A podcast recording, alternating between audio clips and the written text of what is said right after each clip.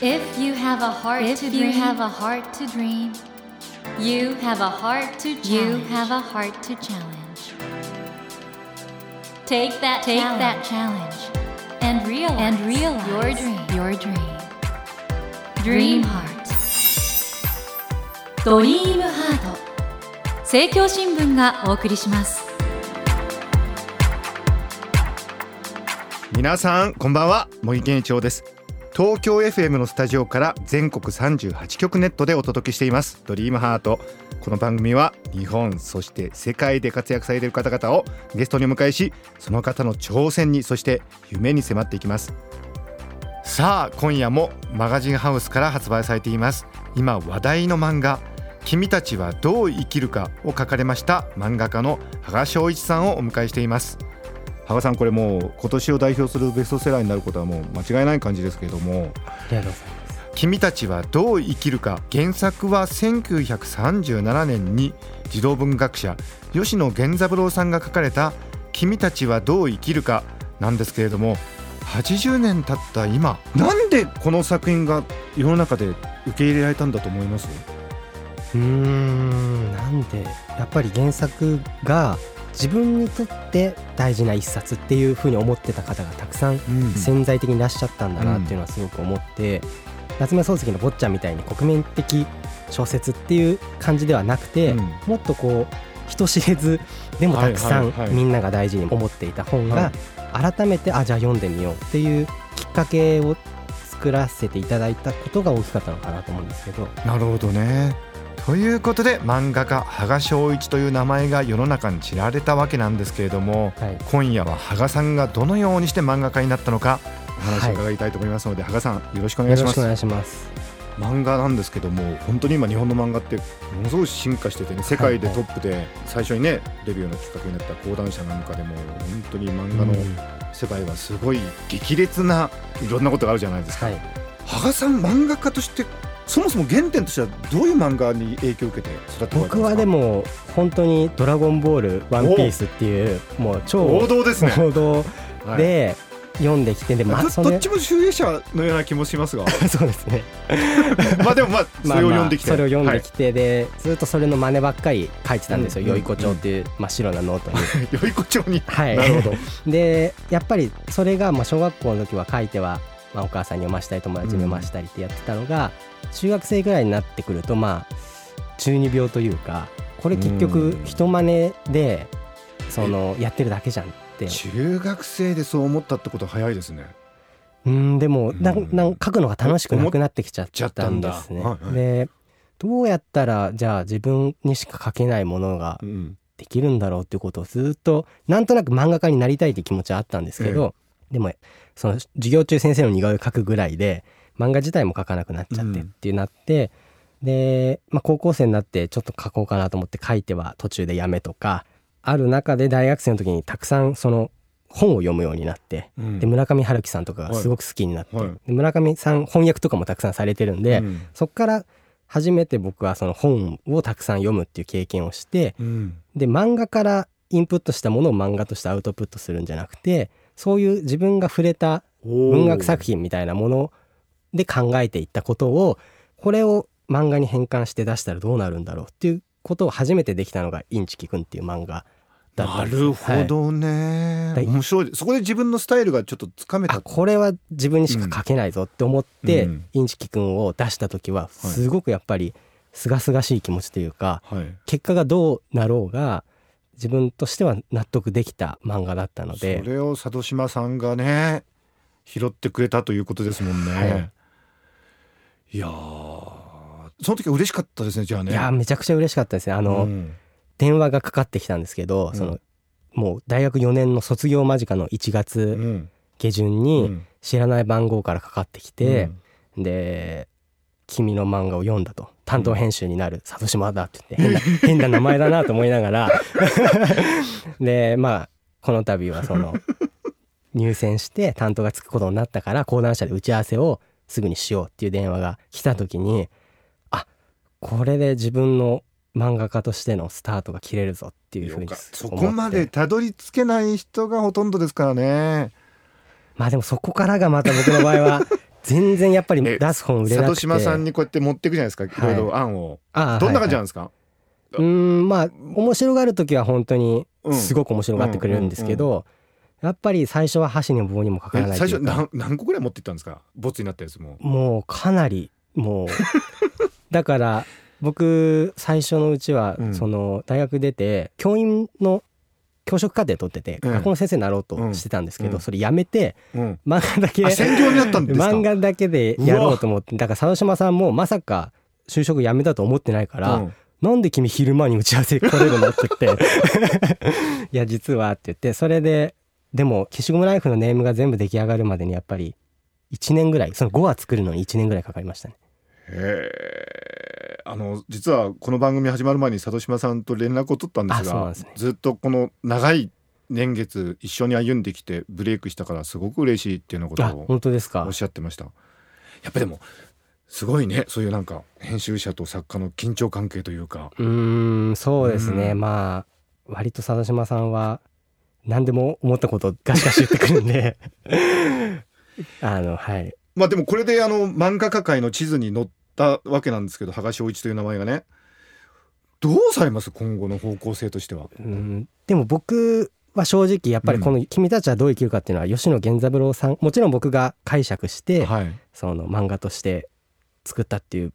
自負はあるんですけども、はい。あくまでも吉野源三郎さんが生み出した物語だと思ってるんでまあでもネームねあの漫画の構図とかこのセリフとかこの小回りとかはやっぱりかなり非常にオリジナルあリティの高い。あだ実質だからインスパイアされて吉野さんにインスパイアされてまあ今回羽賀さんが原作というふうには僕は考え理解してますけどね、まあそれにしてもじゃあ次はじゃあやっぱり自分のそうですねオリジナルのストーリーというものもまあやりたいですしただ、うん。まあやっぱりこれを作って多くの人に読んでもらったっていう経験をしたことで、その必ずしもオリジナルにこだわらなくても自分が楽しんで漫画を描くっていうことが、うんうん。とかこういろんな人とつながれる形で漫画を描くっていうことが一番理想だなっていうふうにも同時に思って今僕宇宙兄弟のアシスタントに入ってるんですけどえそうなんですか、はい。でやっぱり小山中也さんって人うん。はすごくそのどうやったら自分が楽しめるかとか、はい。その自分の身の回りにあるものすごい宇宙っていうはるか遠くの舞台を描いてるにもかかわらず、そのかなり自分の身の回りにある出来事とかその人たちを観察して物語を作ってるんだなっていうのを間近で見させてもらってなんかそういう形で僕もこう肩肘あまり張りすぎずになるべく自然体ででも真剣にあの漫画を作っていくっていうことができたらいいなと思ってます。あのー羽賀さんって今何歳なんですか？31歳です。若いよね。でもその大学卒業してはい。就職しないはでい、そうなんですね、でここまでまあ今回ブレイクされましたけど、はい。ここまでは大丈夫でしたか？そのやっぱりコルクっていう会社、エージェント会社がええ。あったから、はい。自分の生活がなんとかあコルクの方でなんかいろいろあのそうですね。世話をして生きていくれるというかけるように まあ仕事をもらったりとか仕事がない時もちゃんと。えーコルク代表の里島さんはじゃあかなりいろいろ恩人という感じ？そうですね。だから早くもっと恩を返したいですね。まあでもこれでもう本当恩返しナンバーワンはお OK だと思うんですけど、このねハガワールドがこれからどう展開していくかって非常に私興味あるんですけどあのこの番組自体がい。そのドリームハートといって夢をねテーマにしてるんですけどはい。どういう展開がゆ夢展開ですか、やっぱり僕もその長く読まれる本を作りたいというかうん。漫画を描きたいっていう気持ちはすごくあってやっぱり自分が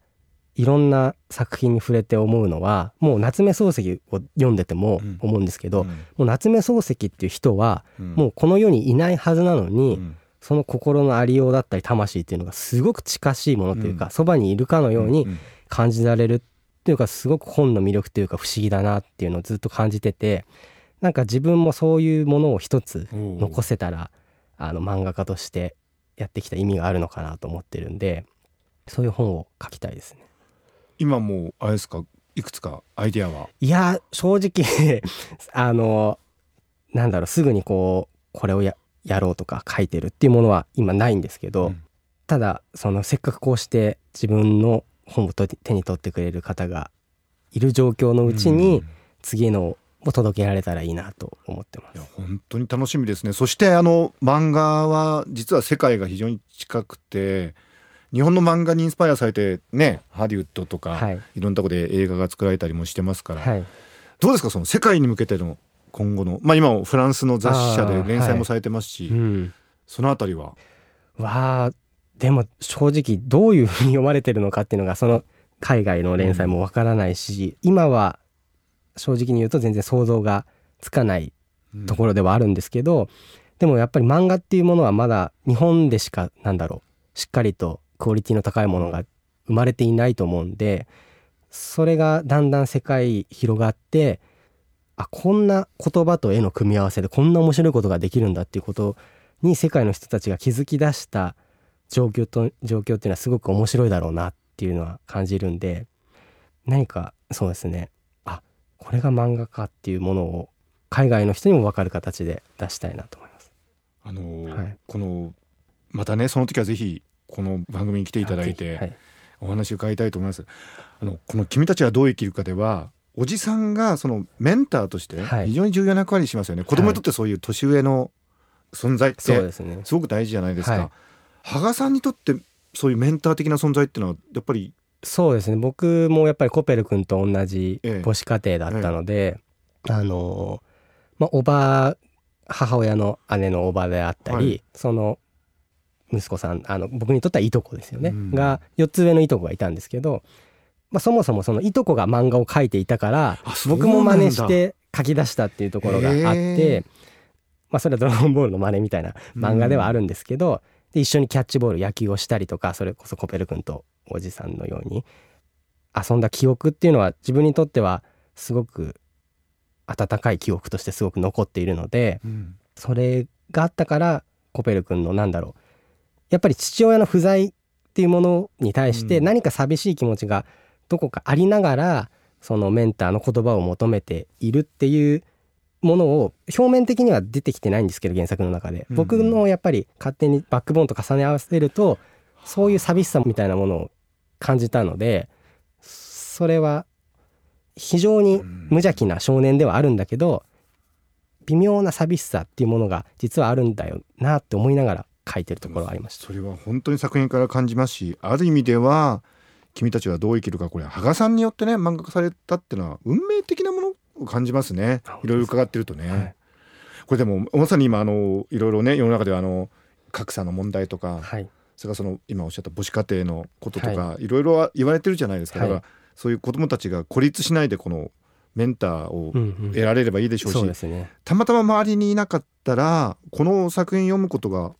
ある種メンター的なものとの出会いにもなると思うんでね、そうかもしれないですね。はい。ぜひ読んでほしいですね、うんこれなんかあの、聞くところによりますと大人たちが子供に読ませたいなって言って買うこともよくあると聞いてます。すね。はい。なのでぜひこの作品がますますね、はい。ちょっとあの広がっていくことをうん。本当に楽しみにしたいと思います、はい。ということで森健一郎が東京 FM のスタジオから全国放送でお届けしています。ドリームハート。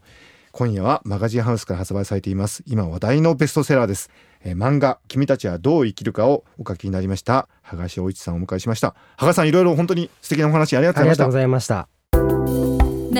とうございました。Never let go of that dream.